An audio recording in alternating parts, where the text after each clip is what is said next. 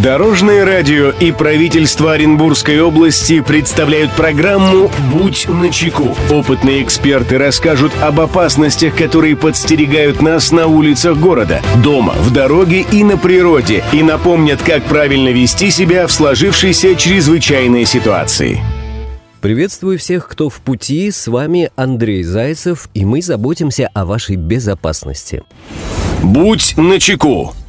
Некоторые родители категорически отказываются оказывать материальную помощь своим детям и всячески уклоняются от выплаты алиментов. Иногда речь идет о неуплате алиментов более года. Задолженность достигает немыслимых размеров. Сегодня в выпуске расскажем о том, кто может задерживать и доставлять в суд неплательщиков.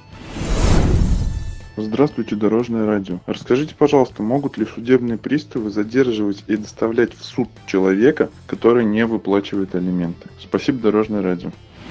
Мнение эксперта. Эту проблему прокомментирует начальник отдела по надзору за соблюдением прав и свобод граждан прокуратуры Оренбургской области Оксана Мироненко.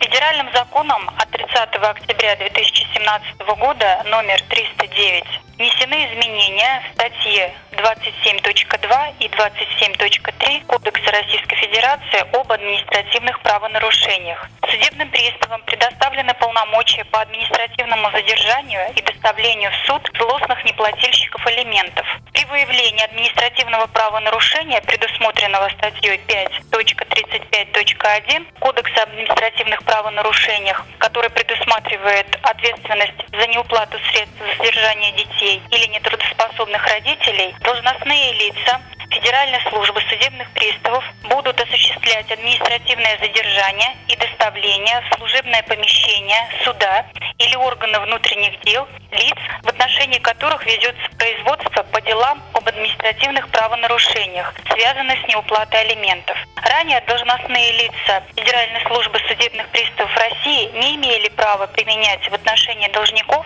по исполнительным документам о взыскании задолженности по алиментам такие меры обеспечения производства по делу об административном правонарушении, как доставление и административное задержание, и обращались за содействием должностным лицам органов внутренних дел. Друзья, берегите себя и всегда будьте на чеку. Андрей Зайцев, счастливого пути. Будь начеку. Программа подготовлена при поддержке правительства Оренбургской области.